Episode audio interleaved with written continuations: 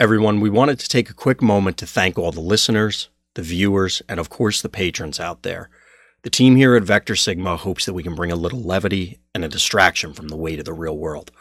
Time is always precious, but that has become even more obvious now. We want to say that we really do appreciate everyone out there that's spending their time with us.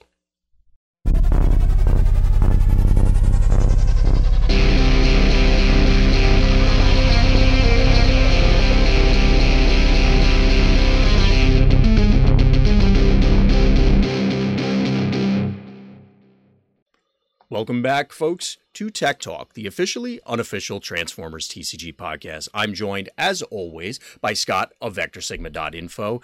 And we had a brief hiatus there, Scott. I, I got some messages that people were concerned.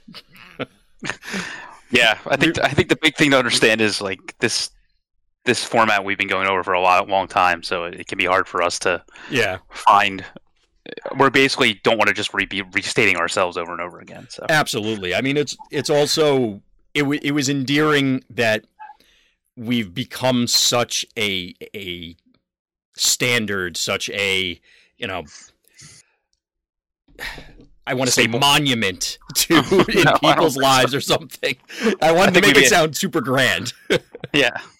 I don't want to be t- one of those monuments torn down. So well, yeah, definitely, definitely not. So, but uh, yeah, we've we become such a fixture in people's lives that uh, people did notice when we did miss a week. It was intentional, and I apologize everybody out there that's watching or hearing this that I had tweeted it out, but I should have put it in more places so people are aware that we were just taking a, a quick week. Um, but we're back and we have a number of things to discuss. The first one up, Scott, is actually we're we're pretty deep at this stage, and by the time this goes officially live, we should be into the last round of the Vector Sigma Titan Masters Attack release event, our sealed mm-hmm. event.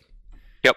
So uh, it it's been fun, and I have to admit, so I had some question marks, and not in the fashion of like, I don't know about this. It was just okay, I, I have this hypothesis. I want to test it.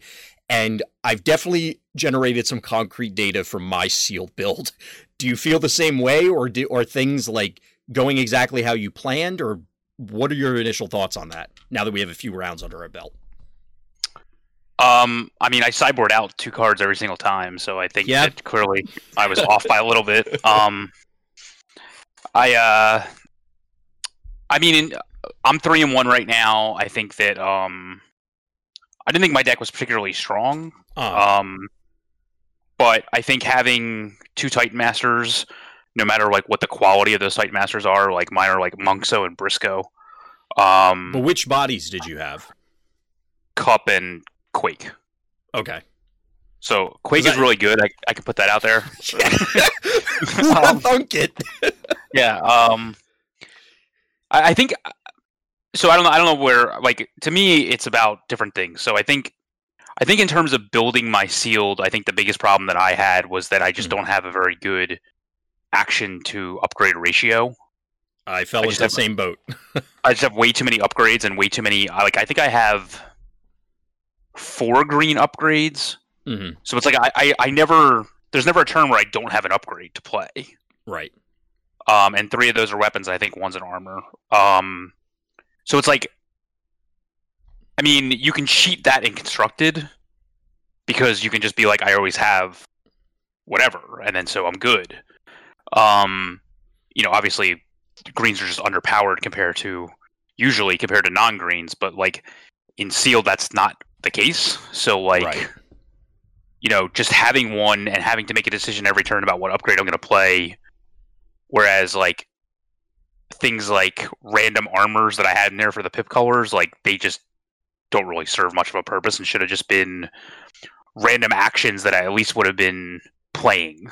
Yeah, I, often, so. I kind of came to the same conclusion because of the same issue. It was very much, man, these actions are just not good. With there's one that I'm boarding in every time, uh, but to be honest, I think one of the other errors I had was the pip distribution, and it might have been fine to just play a weaker battle text card action because a I could play it instead of looking at five upgrades in my hand every turn or something right, like that. Right.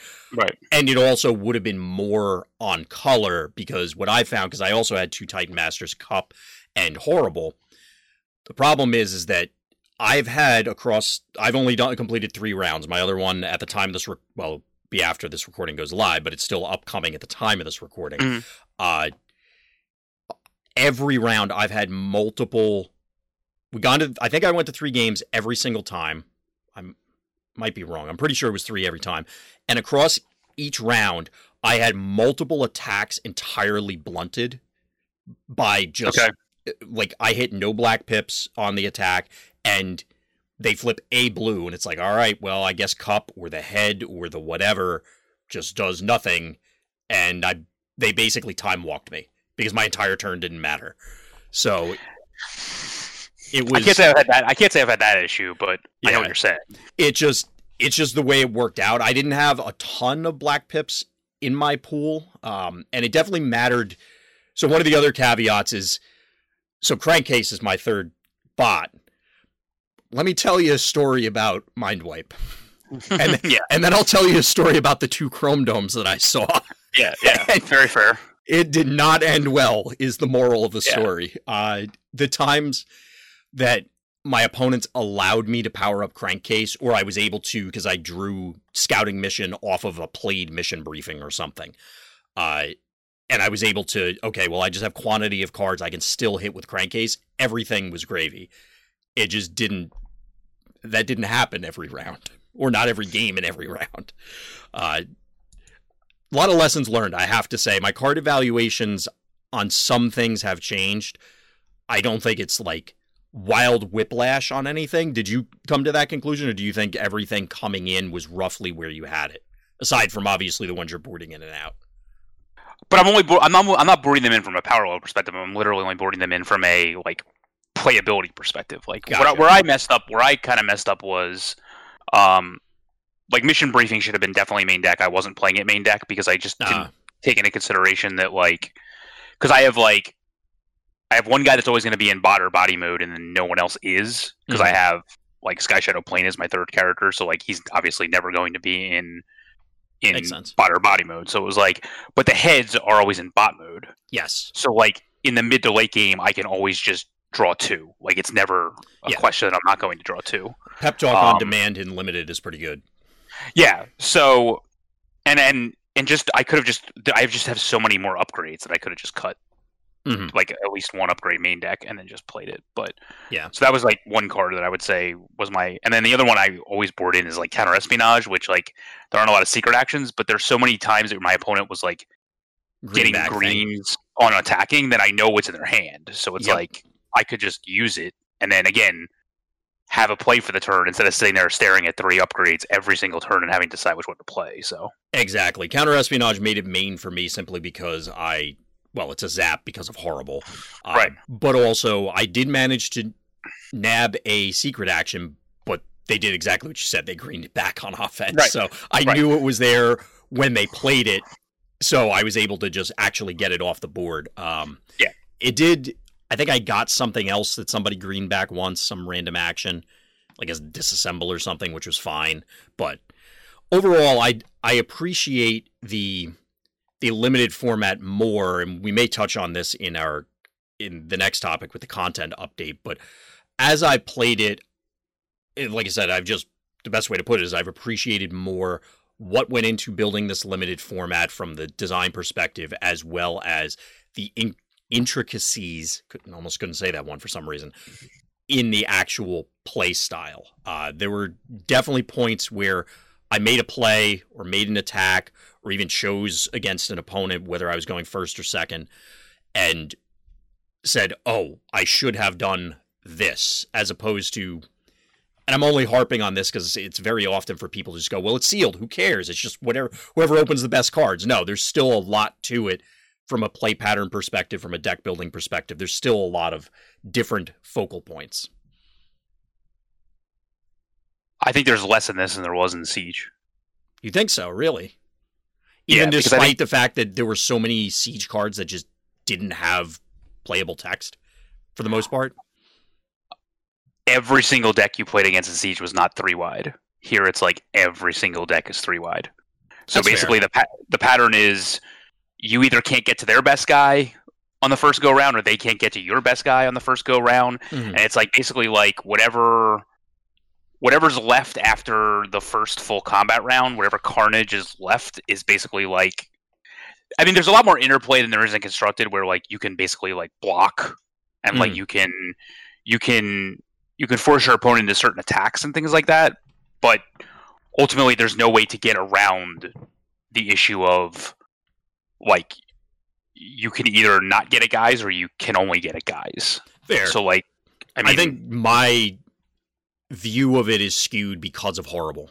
Obviously, like I can probably yeah. influence certain it- all the scenarios you're describing.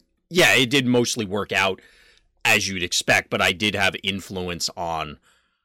Well, I mean, my opponent had to at least respect. Oh, well, they could ping this guy away, or they could burn that guy down because I could have Kamian Crash sitting in my hand. I'll just do the constructed thing. Yeah, I mean, like, have you noticed? Has there been anything you've learned by playing limited that you think you can apply to constructed? Uh so I've learned to I've grown a greater respect for mind wipe and that's not just because of the crankcase thing.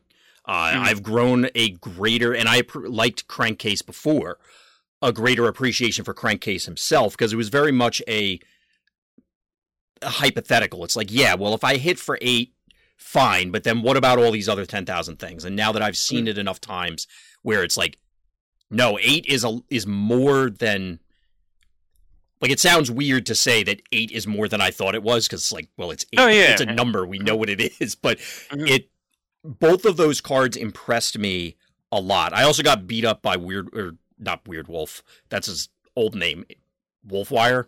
Yeah, yeah. mhm. I almost said Wirewolf, and I'm like, I don't know what's Mhm. going on today. Anyway, uh, he was cool to see, but I think he's going to be a limited All Star. Um, Mhm. I to agree. be perfectly honest. Uh, other car- character cards that impressed me, Chromedome beat the crap out of me partially because of Crankcase, but it was pretty disruptive. I just constructed Yep. wise, it's still if you're going to play cars or try and leverage his disruption element, that's cool. I just don't know if cars is there kind of thing. Like it just doesn't do its thing enough. If you assume that it's super orange heavy, him being a Titan Master and still being relatively sizable, depending on what head you put on him, etc., maybe that's enough to do the old fashioned thing where you you get him with the car and untap it to try and st- you know gain an extra attack, and that guy's probably not going to die out of combat because like yeah he'll Mhm. take eight, but he has fifteen health or mm-hmm. whatever. Mm-hmm. I think it's a lot. I think it's 14 to start with, or something like that. Or Yeah, he has 13 to thirteen. start with. or. Yeah, it's 13 or 14 to start with. And then, you know, say it's Kreb head, say it's a whatever head. Yeah, and yeah. you're still not stars wise pushing it that much. So I've I've gained a greater appreciation for those characters. I don't know that any of them are necessarily going to make it, but I definitely wanted to circle back to some of them once we were done with this event or as we're nearing the end of this event. Battle card wise, it's a lot of them were they are who I thought they were. See, for me, it's that they, they are good in their context. Like, I have two Hmm. sharpened talons; they're insane. I would never play it over Exactly. Scoundrel's, Scoundrel's Blaster. So, Yeah, like, yes. what's, what's the point of caring how good it is? You know, what I mean? like, like that. But that to me is basically like every set has to have a card like this type of thing. Of course, yeah, and So- the, a lot of these are limited fodder. Mhm. You know, Yeah. like that's what the purpose they are in the set for. Mhm, Um, it's not anything exciting. It's just if you draft or you play sealed, this is why they have their home, which is Yeah. fine. Um, I don't think the one card that I'm boarding in every time I ultimately did not play at main was Last Stand, and I've been mulling around whether there was any way to make that happen in constructed, but even with weird Quake shenanigans, I'm not sure. See, I think that has a place, and I, I've played it. I played it main, and it's won me two games. Yeah. Um, It it won me one game. I boarded in. It won me the subsequent game as a result. Yeah, I, I think I- it's a big addition, and if the guy's just going to get KO'd anyway, then what does it matter? right. Like there, there's yeah. So Well, the the scenario that I was trying to envision for that is whether, and it, it for me it was literally a last stand if I recall correctly. It was oh well, I only have one guy, you have one guy, last stand, get in, Right, and get right. there. Mhm. Um, and it was headmaster on headmaster, so it was clearly as close to a guarantee as you can get. It- when you shift it to constructed, though, the concern I have is that it has a very narrow window because you're going to have to get in with someone else prior. So you the reason I, unless it's that literal last stand scenario because you're going to need that blocker otherwise like okay your whole team is now exposed or even if it's a Mhm. Oh, yeah, yeah, master yeah. you, you pop the head off on tap so it gets a little more complicated whereas in limited I think you have a wider window because even if your team is exposed somebody may not die because they're not just going to load up and, and murder your whole team or something Yeah, I just wonder if that is if that matters per se. Like like Yeah. it might not like it might not like I mean it's basically you're just giving them like a wheel or something like that, but that might be okay. And uh, you know, and the fact that it's end of turn means like your head won't pop off and get to attack with it also. right which may or may know. not be a benefit depending on what you want to do There were just a lot of scenarios where I was basically getting more attackers than my opponent because I was like because Kup is just so fragile that like he was never making it Hmm. through the first combat round, so I always wound up with more Like, that wheel attacks. It, I know I ran. I think I ran more blues than you, but the Kup never died. I mean, obviously he died, but like he tanked four or five hits every game. But I also had the the plus one defense head on him because I put Kreb on. Okay. Horri-Bull. Okay. Um, and since the tough one, he was able to dig for the additional blues that I had, but that also plays into. I probably should have cut some of those blues just to have an orange, even if the card was never going to get played. Uh, and it also was a one other thing I noticed that was a little weird. I had counted on, oh well, I have the double pips. I'll get back sharpened talons and mission briefing and uh, triangulators and whatever other. I had a bunch of greens because they were all upgrades, and I was locked into playing those one upgrade a turn. It was like eventually I ran out of greens to get the other Oh, yeah. garbage out of my hand.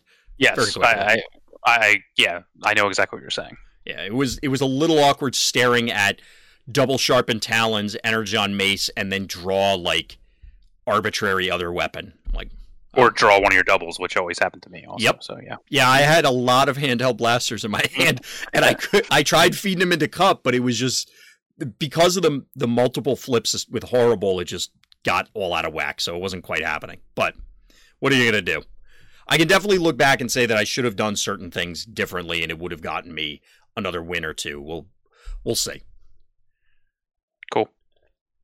But I think we can close that one up and move on to a a general channel update, I guess, or a general Vector Sigma update. So let me kick it to you, Scott, because there's a there's a bunch of different things going on before we get into our our formal topic. Topic.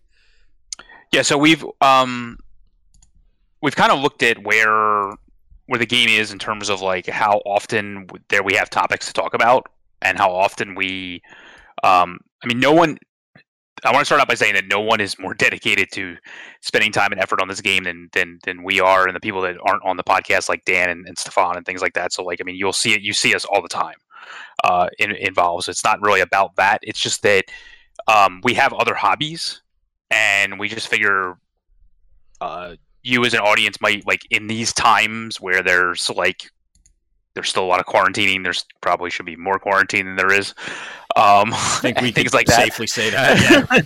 Yeah. um, as you see, like you know, you know, for example, we went from having a potential event in August one week to suddenly it was canceled like a week later. Like you know, so so it, it's obvious that this yo-yo pattern of what we're able to do is going to continue. Like for example, I'm not going back to work until like physically probably until 2021.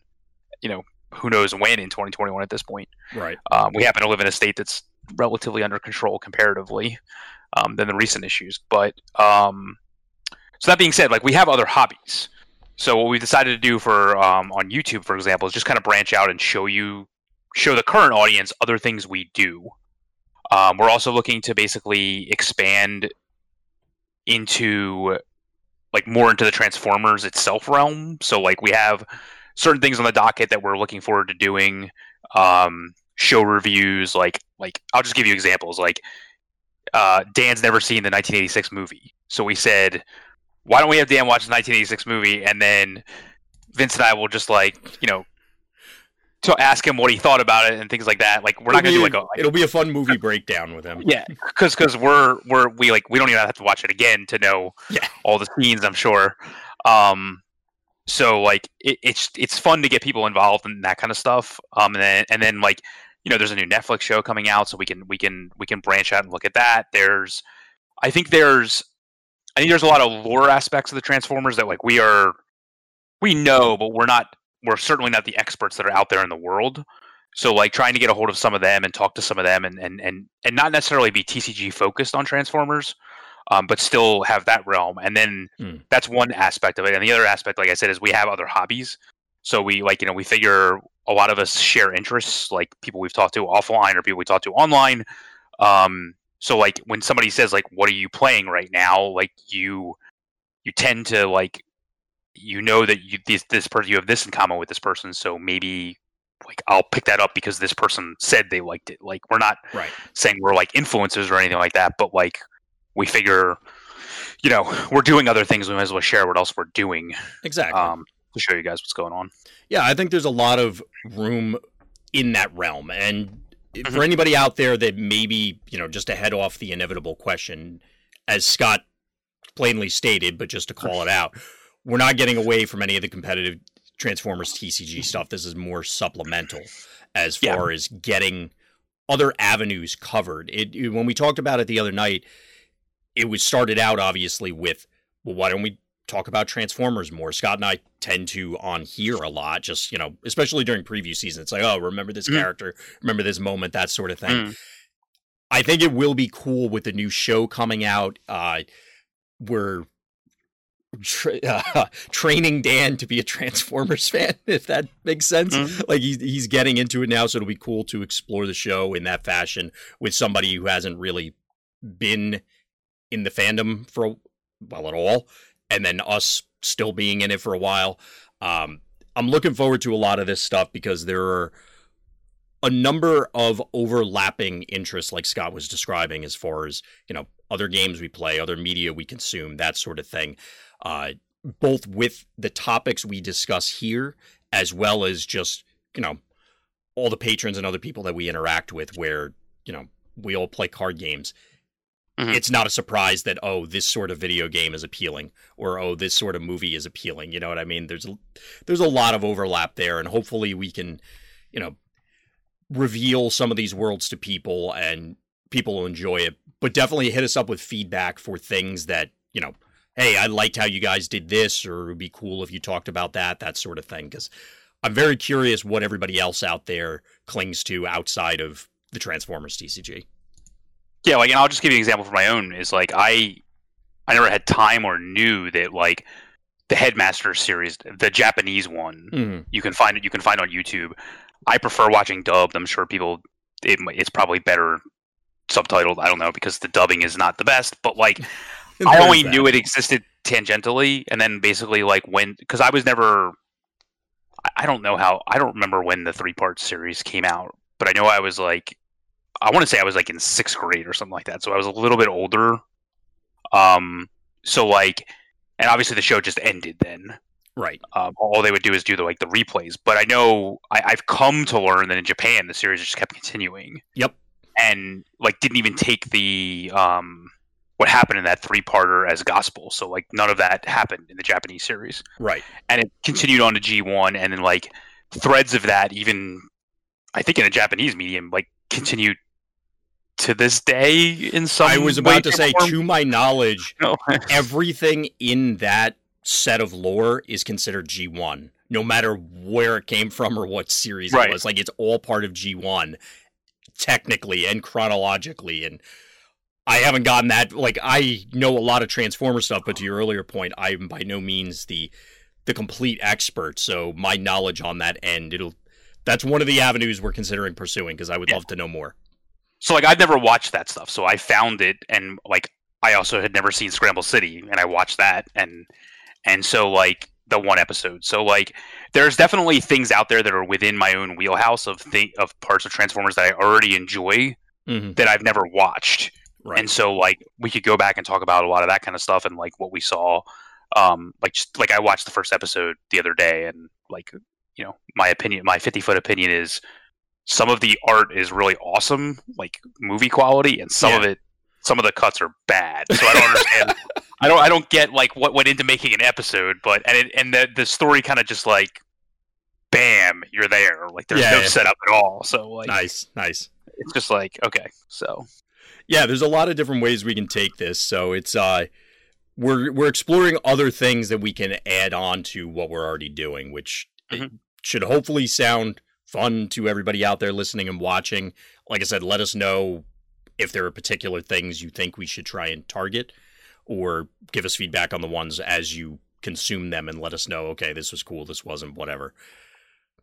Yeah, but as our state opens up, like we we do plan to get together and play test more often, like physically. So some of our like our videos won't be Right. as. I mean, we'll still have webcam focused videos, but like we all live closer to each other, where that that we can try to film Right. like live. It's just, it's better quality and, and things like that. But like we will still have obviously all the webcam games and things like that because that's where we're running all the events. Exactly. Um, It's uh, it's all going to be based on. Well, we'll we'll see what the uh, medical experts recommend as time goes on.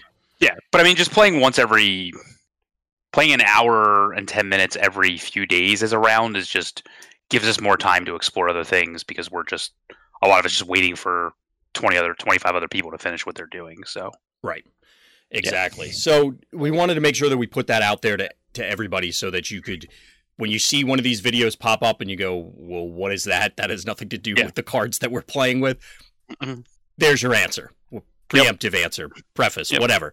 Uh, we'll go from there. So, from that end, aside from the content updates and the updates on the release event, we did have an internal question, I guess, from Mhm. in our Discord about testing, Scott. Now, the, this is a, I guess, a stranger topic given kind of what we were outlining earlier because there are limitations and have been for several months now. So, and we have also touched on this in the past as part of lead ups to certain events. But I want to hand it to you to, to tell us a little bit or, or set us up for this discussion about how to properly test. Yeah, so I think I think one of the big things that's that's come up, and again, I think this is the this is the nature of the way that games are played online as opposed to the way that they're played in person. Like we could have had, you know, we could have two. Con- we we used to have big monthly constructed events. Like we could have two of them in the time it might take us to finish an event now, and so the play pattern of of playing and and and like internalizing results and then going out and testing against what you saw tweaking decks and things like that is a slower period because instead of using the same deck for like all day on a saturday you're literally using the same deck for like all month But still, uh, maybe only getting in the same quantity of games. Right, right, right. Yeah. Like quantity of tournament of tournament games. Like obviously you can test, and that's where this is going. Like you can test other things, but like sometimes, and I guess that's the first point is that that's just important. That's just important to do. Like like know that like I, I guess this. Don't if you're gonna Monday morning quarterback yourself when you show up to a tournament and say I could have done this better and I'll change it for the next one, like that's perfectly fine. But just know that a lot of what you can, a lot of that is going to happen, like probably in the middle of an event, and there's really no way of you changing it on the fly in one of these events because they're just a longer period of time, and there won't be Right. another event kicking off for you to go enter with your five card different version of that deck tomorrow. Right. Yeah, the turnover So- and the uh, the evolution cycle for these sort of changes is certainly elongated by virtue Yeah. of just what we're trying to do and how and the just the process itself, which is going to I could certainly see that being a frustrating element for a number of people because exactly what you said. It's like you register your uh, say normal times a year ago. Uh, we you go to an event, you register your deck, and you're you're sitting there waiting for round one. It's like if you look around the room or you just can hear people talking about that, it's like, man, I maybe I should have boarded this or that, and then it proves true or not throughout the course of the event. Exactly what you said. All right, I'll get them next week. All right, now it's like I'll get them in August. okay. Right, right, right. you know, right. and I and I, I don't know. I, I can't talk from. I have no personal experience, so like, I, I, I'm I'm not positive whether this is or is not occurring. But like, I know for the events that are not run by us in any way, shape, or form, I don't know what kind of communication there is among the player base that's going on. I only see when the when those events are going on by players that are in our own Discord, and like hmm. they're talking about the events that are going on, and obviously our own events that are going on. I see people talking about, but like I don't know how much. Like I can't walk over to the table next to me and watch their game. Right. So so like I think one of the benefits for us is that like a lot of the games we're playing are recorded yes. and, and are streamed. And so like there is we're trying you know there is a little bit more of a sense of an event going on. Um and i don't think that that that that's hard to duplicate mm-hmm. um especially when like you know you're using like like uh, you can't just pop in and watch somebody else's game. Yes. So that's why we're trying that's that's part of what we're trying to stress by by having matches that are live. And i think part of the issue is you glean information from watching other people play, especially when they're trying to play. In my opinion, when they're playing in an, in an event, they're taking it more, like by definition, probably taking it more seriously than when they're just playing casually. Yeah. So, so like, if that's all happening only between you and I and our own computers, where no one else can see it, and it's not being recorded, like it's almost like that information is lost. Like, like we don't, we can't even glean Absolutely. what really happened to make that result occur. And it's even more I think it goes even further than that. I was going to say more granular, but it's it's not quite. What I was going to bring up is you're at a tournament, you finish your round. You'll walk around and talk to people, you know, it's the usual bad beat stories, but exactly what you were saying, Scott, and this kind of takes it back to testing is that the whole purpose of testing is to generate data and then you can extrapolate information from that data and then build new decks, make changes on existing ones, etc. One of the advantages of being physically there is you can just watch the other events. It's like, oh, well, that guy's running an idea that I thought of. How did that turn out? As opposed to the existing events where if they're not being streamed, they're not being recorded. You're just looking at the final deck list, but you have way less information of how they got there. If you're sitting in right. your local store, you can just go watch the games and be like, oh, well, that guy played this board card and it worked out in this scenario. I'll make a mental note of that to try and apply it later, as opposed to you see the final deck list and like, well, why the hell was that there? You have no idea what they played leading up to it. So there definitely is a a more challenging set be due to the lack of information compared to what you would have otherwise. Right. Because everything is effectively trying to interpret, hey, there was this event on the other side of the country. Okay, well, I can make some assumptions about what was there. Yeah, and and I think in this situation, we're constrained by like desire to play in the event mm-hmm. by mm-hmm. by sometimes there's funky rules of the events. Um, sometimes like there's again because of the nature of these only happening like let's and let's just be generous and say once a month. Mm-hmm. Like if I want to play this character or this set of characters, like I, I'm I'm playing them for a month. Yeah. And so better, and so like better like them. yeah.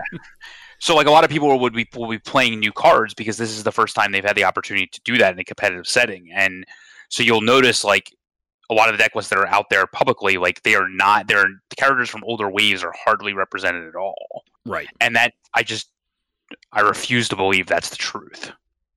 Um and so so back to testing, where yeah. this originally was. I know, well, I mean, it, it, it relates. Yeah. It's tangentially yeah. related.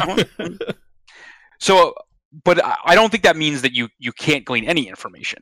Correct. I mean, I think I think the deck lists that are out there, most of them on Fortress Maximus from the events that have occurred, are the only uh, test decks that you're going to be able to, to, to deal with. And I think what's build the gauntlet is complicated. Yeah, I, I think you need to understand that you should be testing all your first iteration decks against known quantities. That's the first point. So we've had the set long enough now where like it, again this all depends on how seriously you want to take it but like we're obviously going to be coming at this from a serious point of view right um like to me there's there's a few different like there's a few different deck archetypes that are out there that you I'm like I, I that you can play against. But I think smashing two of your own creations against one of it, one another without one player being being the control, not not control deck, like the control experiment in this, yeah, like the, the scientific, scientific, method control. Yeah. So, yeah, without one person being in control, is is casual at this point. Like like it, mm-hmm. it is it is not getting you any information at all. Right. Um. If anything, all it's basically doing is telling you this is how these cards operate. So like if if you've literally never played with the cards before, and you're you're testing with someone, they're like, I don't want to play that that known thing. It's kind of like, well, I mean, a bunch of people are going to be playing that known thing in all likelihood. So like, you need to be prepared. Yeah. Yeah. One of you should be the one to to play that and understand why it's good and what its weaknesses are and what its strengths are, and because that's what you're going to have to build against. Mm-hmm. And, and, and likely be playing against. Um, and I think that there's room for improvement in a lot of the decks that are out there, even as the control deck, um, control experiment deck in the situation. Um, so I think there's I think there's room for innovation there. But I, but I but for example, if if you sit down with someone and and I don't know how long this is going to take, but like you're going to play ten games against somebody. So for five games, you play one of the control decks, and the, uh, your opponent plays whatever they're trying to figure out. It might not even take this many games to do it, right. and then you switch roles after five games.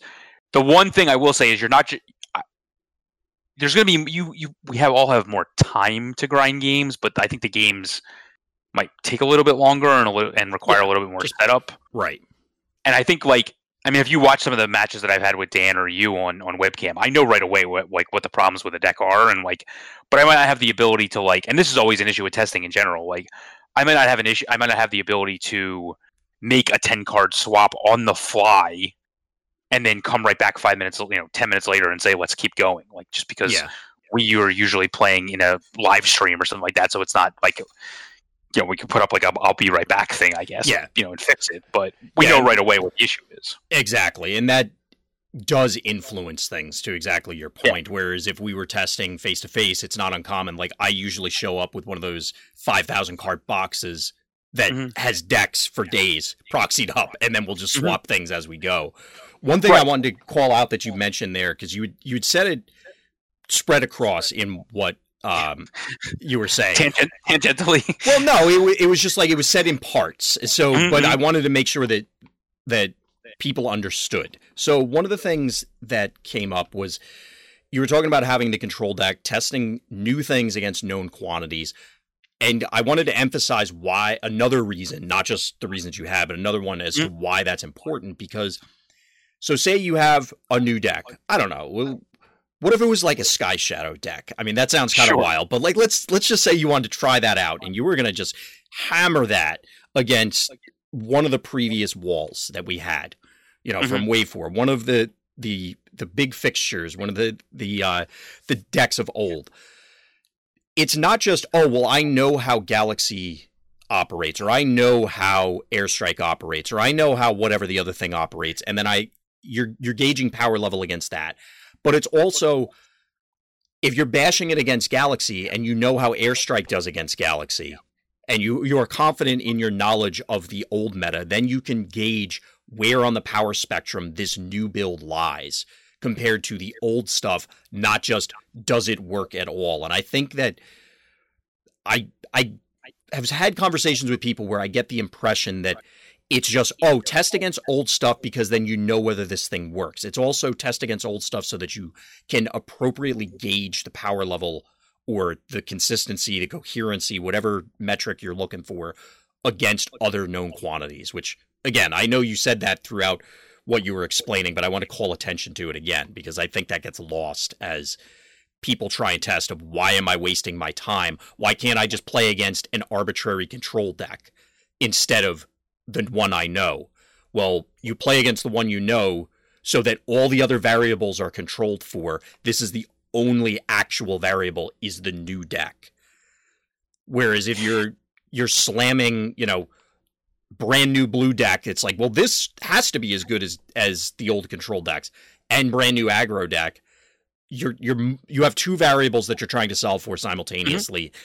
and it's possible, but look, just, if you don't, if you think you can do it, great. But take a step back and think about how much extra effort you're having to put in instead of being methodical about it and appropriately lining things up for your gauntlet. Yeah, and I do think we've passed the point where you should be testing against any old decks at all. Right. I, yeah, I, I was just yeah, yeah, yeah. elaborating on the, the And I actually think one of the weakness I think one of the weaknesses of what I've seen going on is that there are no results that bear out that updates to old decks are still viable. I think people I think that's an I think I think people have discounted that where I think that's a mistake.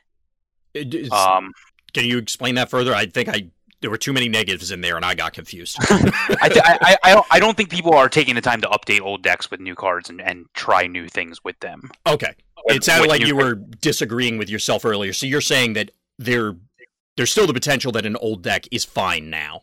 Yes, but I think but I think we've pa- I think we have res- enough results which are mostly dominated by new cards that that's what you should be testing against even if even if what you're testing is an updated version of the old deck which mm-hmm. i hmm. think is i would treat the updated version of the old deck as a new deck at this point, and then the the the Wave Five current meta decks that you've seen out there posting results um, are the ones that you you would treat as the control deck in this situation, right? To test against. Um, yeah, but the thing is, no matter what you feel about the events or what you feel about like how the decks were built or like the, the, the data that's available, it's it's it's they are these are still decks that went through a process and went through competition and emerged victorious. Right. And so that's like we're trying like on on shows like this we we try to like I know like during the um the set wrap ups and like where we thought old things were going to adjust like all that whole series of of of podcasts you can go back and listen to again like we tried to give as much information up front as we possibly could, but we'll even like I think like if you weren't coming at this whole situation even from starting at a point like that, you probably aren't listening to this podcast anyway. But like if you if you weren't listening to that, but like if you didn't do that, then you literally were just going in blind and just testing against old strategies. And like you said, it was pretty much already known that like with the cards that had come out, some of the old decks just absolutely had no place.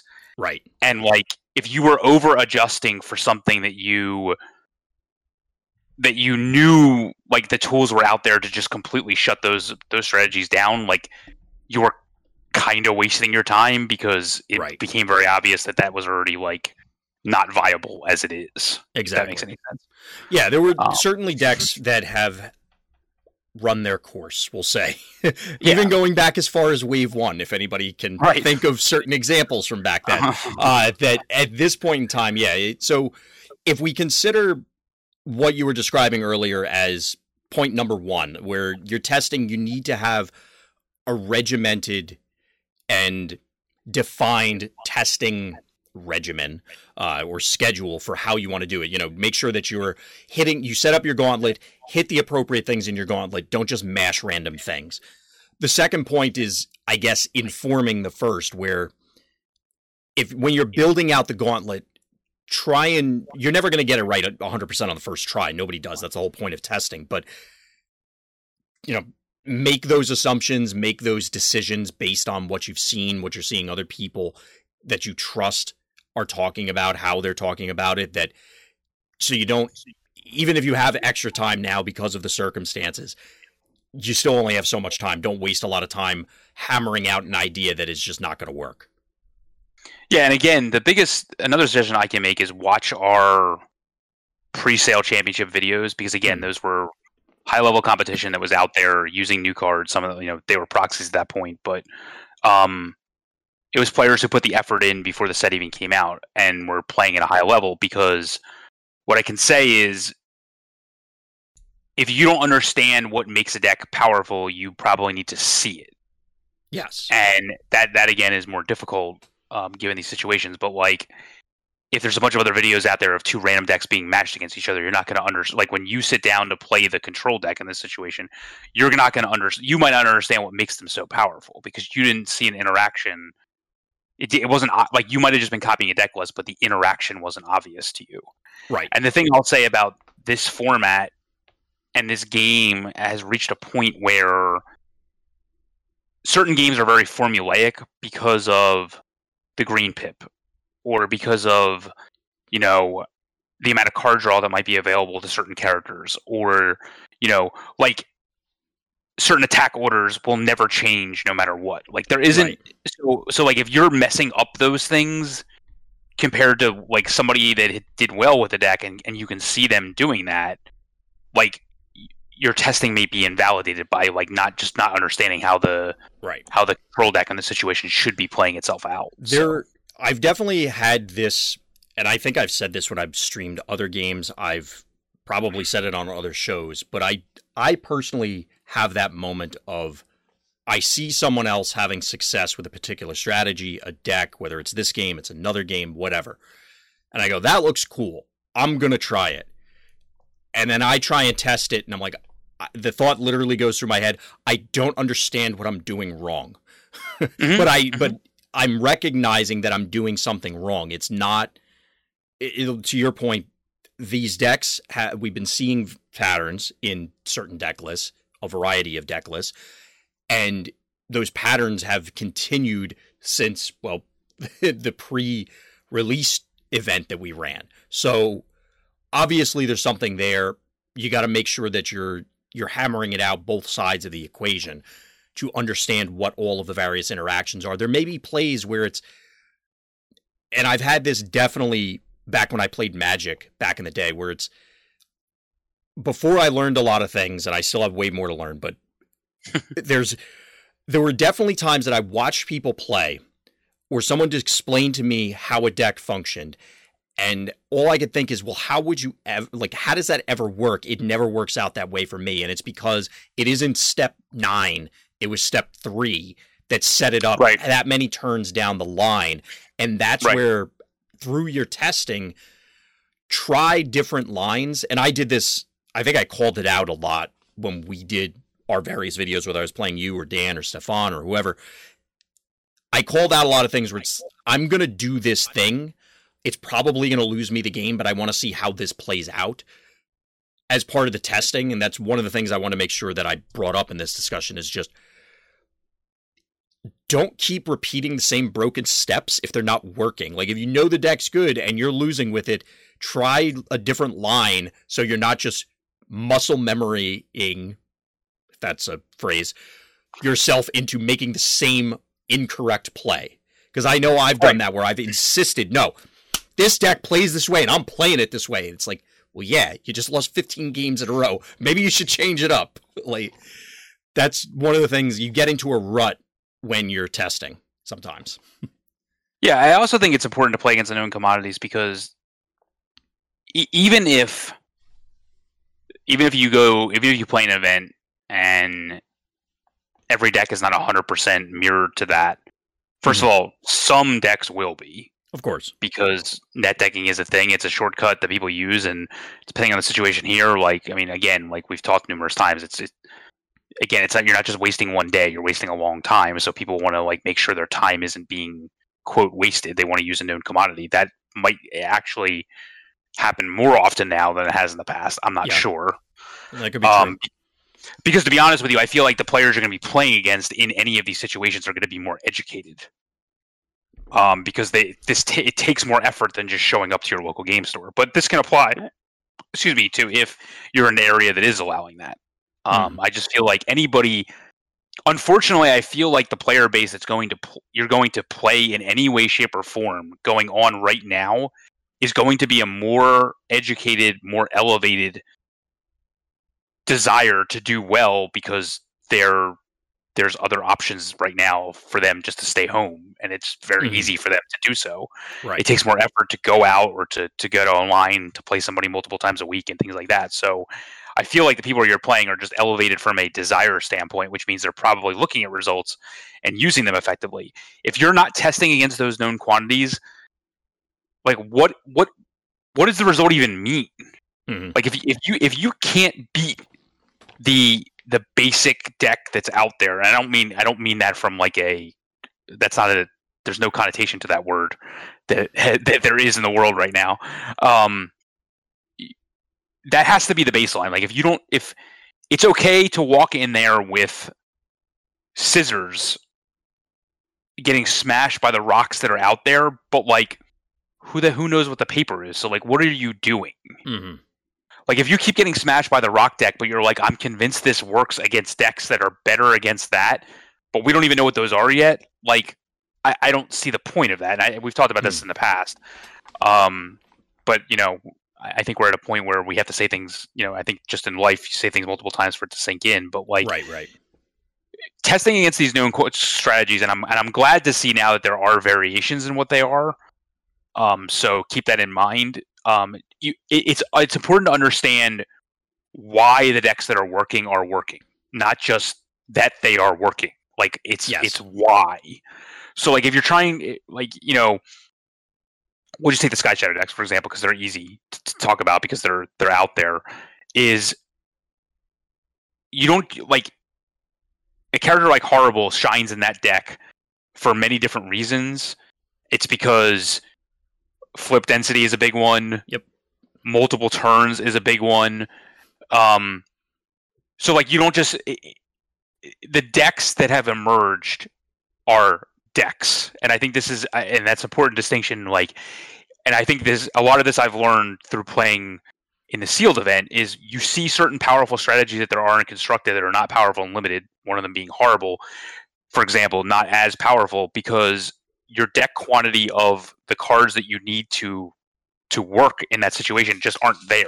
Yeah. And if they are there, they're not as powerful as the ones that you would have access to Of full course. play sets to in, in in constructed. So like if you're like, yep, I'm gonna play, I don't know, decoy flares instead of fusion borer, like obviously there's a lot Doesn't feel as good, let me tell you. you know, if you're like, oh, I'm gonna play, I don't know, some other random upgrade instead of enhanced power cell, Mhm. or instead of instead of like you know increased durability that isn't even in the format, or something like that, or like you know, I'm gonna play laser scalpel instead of insert any other double black card here. Yeah. You know, like it's it's gonna be it's gonna be a different situation. Like if you're if you're like, I'm gonna play crystal of power as a as essentially like a grenade launcher that goes away or a sort of an emergency barricade that eventually goes away. That's a hell of a lot different than getting it back from the scrap pile for free with a sound blaster and having it not go away. Exactly. So so I just think that there's what I've noticed is the the, the constructed is a lot more uh, synergistic than than limited is and and I think Mhm. if you if you are coming into testing not understanding the the inborn synergies of the deck that has performed well then you're basically playing the constructed deck as a limited deck. That's where i'm going with all this. That's like this I this see big your aside. Like like you're not understanding like w- their plays in the right order to take advantage of them. You're not you're not you're not getting a Horri-Bull turn where like over a series of two turns where you're basically like uh five damage to you and i only take two because of flipping and etc like right. things like that. Like if you're not if you're not saving up for these turns or you're not like doing things optimally and things like that like it's just this because because you don't see the synergies that are there it's like you're Mm. you're just not taking advantage of what the what the deck has to offer I think one of the advantages for this particular format, though, speaking specifically of Horri-Bull, is a lot of those plays with Horri-Bull are quite simply more obvious than they would be in other formats or even with other decks. It's uh, to your point, like the I'm doing five to seven damage over the course of two turns. Well, it's like, yeah, play these cards and flip them. So people Right. recognize that, and it makes it easier to spot when you're watching someone play that deck and go, okay, I can reverse engineer that scenario of, well, either play a lot of black pip cards in my deck or save them up for when I can do it with Horri-Bull. But the same theory applies of as you're observing other decks being played, whether you're, it's in your testing and you know you have multiple testing partners and you're watching other people play, or you're watching games online, or you're reading about an article that's talking about a different deck. Okay, well, this is every deck has these the turns where it's if I can get to this state, whether it's through a series of plays or grinding them down or drawing a bunch of whatever it is, this is the victory state. And how do I work backwards from victory formation to turn one kind of thing and trying to get these things aligned. It sounds pretty simple, but for some of these decks, like I said, Horri-Bull versions especially in Sky Shadow, it, it kind of slaps you in the face, maybe more than metaphorically, because the deck can be mean. Other ones may not be so obvious, but hitting those the equivalent of the PTT turn in the aggressive deck where you KO two of their guys due to the PTT. Can you ID that in other decks so that your testing is more appropriate, more refined, and more meaningful? As Scott was saying, a lot of the games are formulaic. I guess you could say some of them are somewhat deterministic depending on the different things involved assuming that you, well, yes, Sky Shadow beats this if it does this, or X beats Y if it accomplishes this goal. Otherwise, it goes the other way. So you need to find all those things throughout, both through your testing and leading into the testing. So you can, to my earlier point, I'm going to try this thing and see if it changes the way something works out, or you need to continue going the path you've been on. I just think you need to understand that there is something to be gained by being the player that plays the the set controlled deck in this situation because mm because especially in the situation we're in now, I think one of the good things about playing the way we are now is that it, we have you can play with people that are not in your geographic area. Yep. So if if there isn't as much inbred testing, I guess we could say, because because if I play somebody that I'm not used to playing with and they make a different play and I notice something about it, I feel like that's just as valuable as them playing a deck completely out of nowhere that they wouldn't have played otherwise. Right. Um, but the big, the big, like I said, the big thing for me is just that uh, you have a there's a greater than zero percent chance that like you're gonna run into somebody playing a deck that's within five to ten cards than decks that are known quantities that are out there. And then if you don't understand how to even beat those, I mean, yes, they could tech themselves up by a few cards here and there, but like if you if you can't understand the basics of how to play with or against those, I feel like you're just at a huge disadvantage. I mean, that feels axiomatic. Um, I don't know if it necessarily is, but I it is definitely worth repeating because well, I mean, it, it's one of the the cornerstones of trying to make sure that your your testing plan is appropriate. Um, I just know Dan and I when we the last time we played on stream any constructed events before Summit event started, like we both said we're gonna run one deck and you're gonna run the Sky Shadow Horri-Bull deck against it, like continuously. And that way we like that way I know I'm not gonna play I either am or I am not going to pursue changing things in the other version. Again, we can't. It, our situation again is different because like we're live streaming and things like that. But like, the time is still a factor, and so if I'm going to walking away from a testing session now is probably and and continuing to have delusions that I can make this work mm. is going to be more detrimental to you now than it was in the old world because again like you might have an event that starts and you're locked into that that decision for a lot of weeks. Right. So i mean i mean yes you might not be able to just wholesale change everything you're doing but i mean you need to at least contemplate it and understand what the situation is going into it. Yeah. If if you want to play you know with it. And and i guess i guess the other thing is like information and discussion is just more important now mm. than it wasn't past because I don't I don't even think because I, uh, honestly like a lot of the results are like we said offline. Uh, they're not really offline, but they're, they're just not being shown. Like the right. the whys are the whys are not there. Right. You have to determine a lot of the whys on your own. Yeah. And you, I will say in this game, I'm not positive that that's all never different than anything has ever been, but I think it's just more exasperated now. Yeah, certainly now. I mean, you can go over to Fort Max and look up the recent tournament results, but to exactly your point, it's okay, these top eighted, well, why? There are a lot of other questions oh. that could be asked as to, I mean, even aside from why, like, okay, what were the exact numbers for the event? Why did the pairings shape out that way? Would, did everybody come in gunning for this particular build? You know, like there's a lot of things that could go into exactly why some of the results shaped out the way they did. Yeah, and again, it's not to discount any results whatsoever. It's oh, just, of course, yeah. You have to understand there has to be context, and if there is no context, then like, you know, I, I, I, and I, again, like I only know our own events. They're the only events I participate in, so I don't even know like what are the prize structures what are like why are people even why do people even care like hmm. you know like I, I those kind of like i don't even know the answers to those questions like you know if, if it's if every event is your weekly casual level of of of desire hmm. by a large majority of the player base that that's different than you're playing for hundred well, dollars that, that actually does kind of go to your point about being locked in and that a round in because you're you know you play your first round it takes a week in one of these events let's say just to make it up. Right. On day five of that week you realize wow this deck sucks. Right, right. it's not just it sucks and you're stuck with it but it's also as silly as it's going to sound it's a it's a psychological thing of like if you're there for a day i'm take you know it's a saturday i go to the store i'm going to hang out it's going to be fun to hang out obviously you're playing to win, but like you know, you get to see everybody, you hang out with some friends, you have a mm-hmm. good time.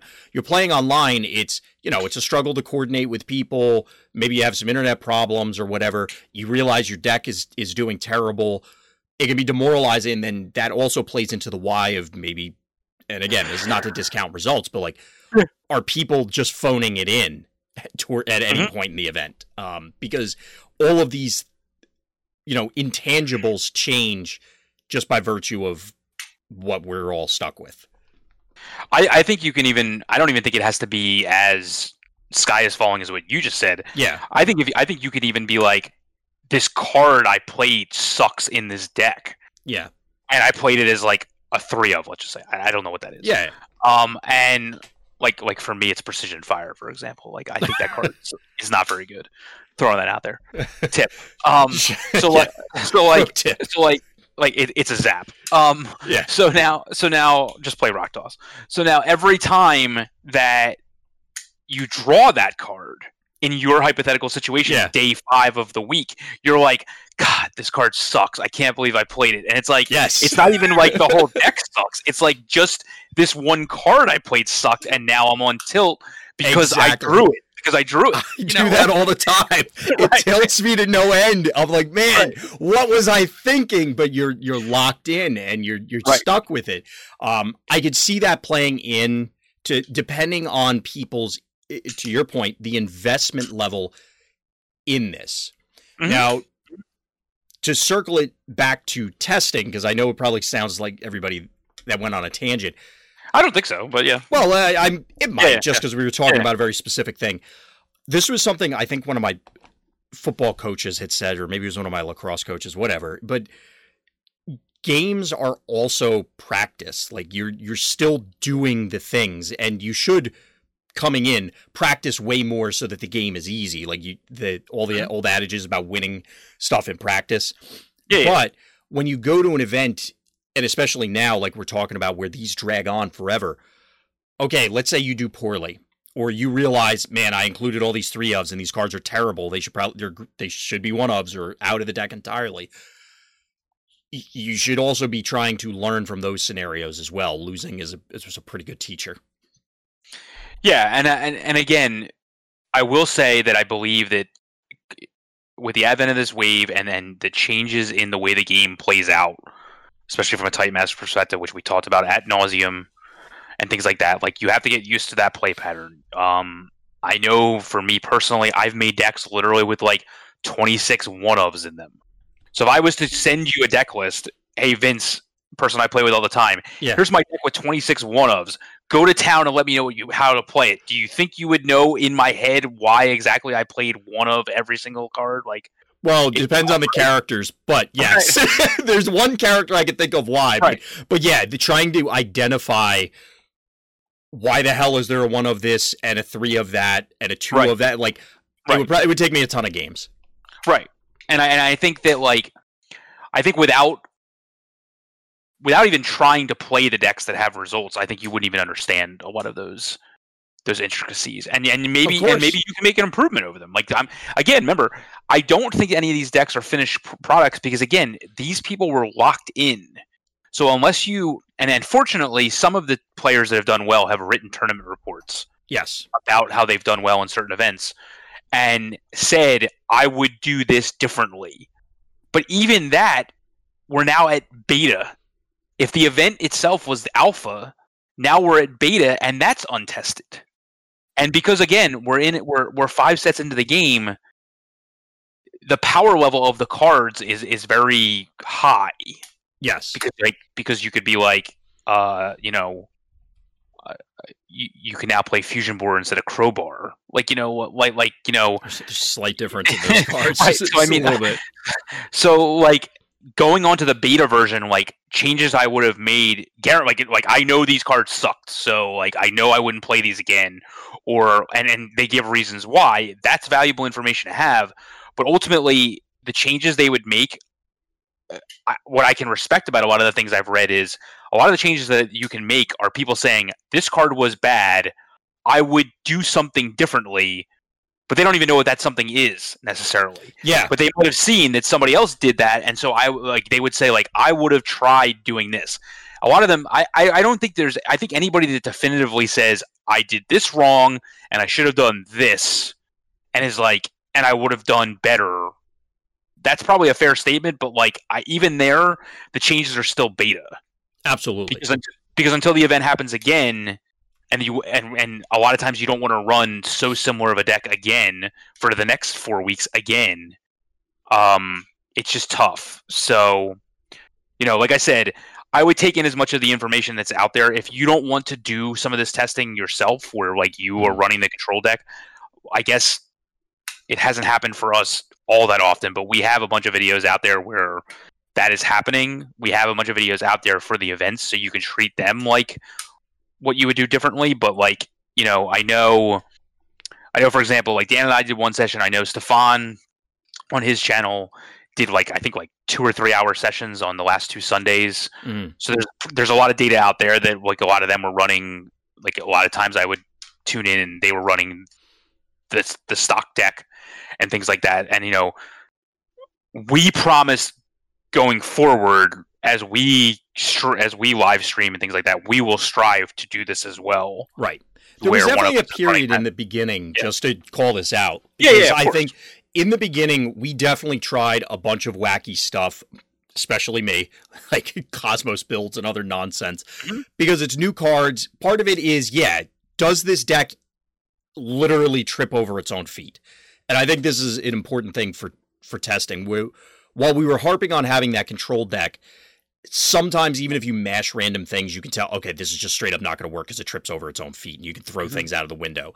It's just yeah. not as efficient or an appropriate a process. But for me, when I'm building things, it's often a very iterative process where it's, okay, I I got to see if this deck even works, but it is definitely not up to snuff to go get punched in the neck by Skyshadow you know, like it's just I know it's not ready. So go through a couple iterations. All right, now I think this one's viable. Let it go out there, kind of thing. Um, point being is that, well, what you were saying, Scott, we're going to try and go more towards the normalized testing as opposed to what we were doing before, where it was very much just showcasing random things for funsies. Well, no, it's also establishing what was there because there was no other way to do it, and like, well, yeah, I mean, we would normally do that behind closed doors. Mm. So like we weren't like we weren't because there's usually an event that you'd, you'd be leading up to. Like, um, the fact that that's even out there publicly, which I, I hope gave some people information leading up to some of these results. I would I would venture to guess um, that um, I guess I guess what I can say is like in my opinion, this is you should be doing this because I feel like the community has reached this point. I understand that we haven't physically had the cards for what is it a month now? Is it not even a month now? I've lost track, but I think it's a month. When this goes live, it'll be a month, like yeah, literally yeah. a month to when it goes live. Um, so it hasn't been that long. but again, but has it? I, mean, I mean, how long? You know, we've been playing well, with. How we yeah, exactly. That's the thing. It, yeah. it it gets weird because the the timing and everything. Right. So like, I just feel like I feel like doing without testing in this manner, you're just you're well behind. The right. clock has passed you by. So you know, and it's again, it's the to harp on a point there because I can hear people that I've talked to in the past about this exact subject, not in this game, but in other games and other topics as well, where it's just the the brute force and ignorance path, as my wife would would classify it, where it's just no, come hell or high water, I'm doing it this way, and yes, I guess if if you throw enough marshmallows at a brick wall, or you know, pick your your cliche of choice about just doing it enough, you'll mm-hmm. you'll get there. Yes, hypothetically, you could do it, but we're talking real world scenarios, and again, within the context of trying to prepare for what we assume is going to be a high level competitive event. If that is the case, you can't afford to fall behind. You have to keep up with the Joneses on an information level. And in order to do that, you need to make sure that every time that you're going to data gather, it's as efficient as possible. Hence, the regimented and controlled structure, scientific method of trying to identify which decks and which strategies work. You could just flip coins all day and maybe hit the lottery, but like, what are the odds of that happening? Scott, you know yeah, all the numbers. It, Tell me all the numbers. not, not good. I can say that one. If if you don't want to do this, and you, then just don't be surprised when you lose to those known quantities. That's that, that's the other exactly. Thing. Like, don't yeah. Don't and don't don't complain about it. Like you know, like again, like nothing is set in stone. As as I've said numerous times, all we are still in the establishing the rock phase of of this metagame, and we and we probably and we likely will be for a long time because, like we said, the results are only going to come once a month or yeah. once every two months. Um, not that that's that much different than they were in the past, but it just feels different. I guess you could say. I, I don't know why. It just like it just the local results would come maybe once a month, but like you might be able to match that with three other local results and kind of try to form some opinion about what's going on there. But and it's also uh, the I don't know how many events are, are out there aside mm-hmm. from ours. I mean, I'm aware of some of them. Like I mentioned earlier, I can go look at Fort Max and see what ones are there. Yeah. Even if it's the locals from way back in the day, or it's you know it was EI, it was the PPG events, it was whatever. But there were always, there were lots of people playing games and talking about them, even if it wasn't necessarily a major event. So there was stuff to read, stuff to watch, stuff to talk about. Now it's the the quantity of events have just shrunk to the level, and instead of having across the U.S., you know, however many stores running even 10 person events. It's now the Vector Sigma and other online ones, maybe two of them combined for mm-hmm. how many people? Just sheer weight of numbers, you can't get what I was calling earlier the the evolution cycle for this, the turnover quickly enough as you did before. Yeah, but but there are enough results out there to at least again play against you what's still new. do something. I, I just think I just think you sleeving up your your idea of what you want to run as a forty card deck and my idea as a forty card deck, both of us being original ideas. I just think at this point, if you want to be taking it seriously, and the person that asked us to cover this topic, I assume wants to be taking it seriously, you need you need to always be your deck will play against the known quantity and my deck will play against the known quantity and we will switch as to who's playing what but like us matching our two unknown quantities against each other to me just isn't doing anything. Absolutely. Yeah, we've definitely hit that point despite the change in tournament schedule and structure that there's no real excuse to not be aware of the major players at this point. Yeah, and if you want and just as an aside like the way that I would do this outside of a um COVID world like in the old world would be I would be testing against updated versions of known quantities first. So that they would act as the controller. Uh oh. somebody's walking by. right on cue. Um, yeah. So, okay, I think we're safe. no, they're they're still here, but well, yeah, yeah but they're uh-huh. uh, they're not as agitated. Um, I was going to ask you something. This is just a minor thing, and it's kind of going off topic. But for our sealed event, for example, the deck lists were open. Mm-hmm. Uh, I know they will be for constructed events too. That was one of the questions I was going to ask. So going forward, do you feel that this influences much of anything? Does this does this change anything for you as a player? Um, no, I don't care. Like like there's a. All right, I'm I'm gonna date myself here, Uh-oh. but there was a news group question one time in Rec Arts Magic the Gathering. Oh boy. Um, For those of you out there who don't know what that is, just, just you have Google, you have the entirety of human knowledge and history yeah. at your fingertips. Go check it yeah. out. That's where I found it, but it was actually it was a question about poker, mm-hmm. and it said, "Would you rather?" This is Texas Hold'em. Um, like, would you rather know what's in your opponent's hand like if you had perfect information about either what's in your opponent's hand or what card is going to be coming on every river, which one would you choose? And like all the gamers said, I'd obviously like to know the river card because I know what's in my opponent's hand nine times out of ten already. So it's the same type of situation here. Mm-hmm. Like I know what's in my opponent's decks most of the time anyway. Yeah, within so probably I, 35 cards. yeah, so and like so I'd rather so it it's not a huge factor. It's how you play the game, not not knowing what's in your opponent's deck in this situation. That's not even that's even a step away from knowing what's in your opponent's hand. Right. Um. So I hope that now I hope that story made sense. But like so like I don't care about those kind of things because yeah. especially in this game, I still believe play skill is the major, major, major factor, mm. and um, I can prove that already by um, uh, I can prove that already by the results of this event. Gotcha. One other question for you. This is the last one on on the docket. So we talked a lot about the the very, well, maybe not very, but I feel more abstract parts of testing. Do you feel that anything changes or any recommendations for uh, dear questioner who sent this in when it comes to sideboarding? How would you any tips on that end for or do you just do the same thing?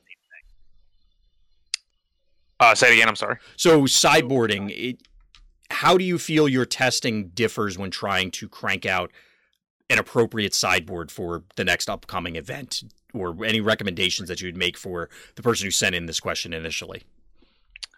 Um, as usual, play more sideboarded games than unsideboarded games, because uh, again, you're going to um, At least fifty percent are sideboarded.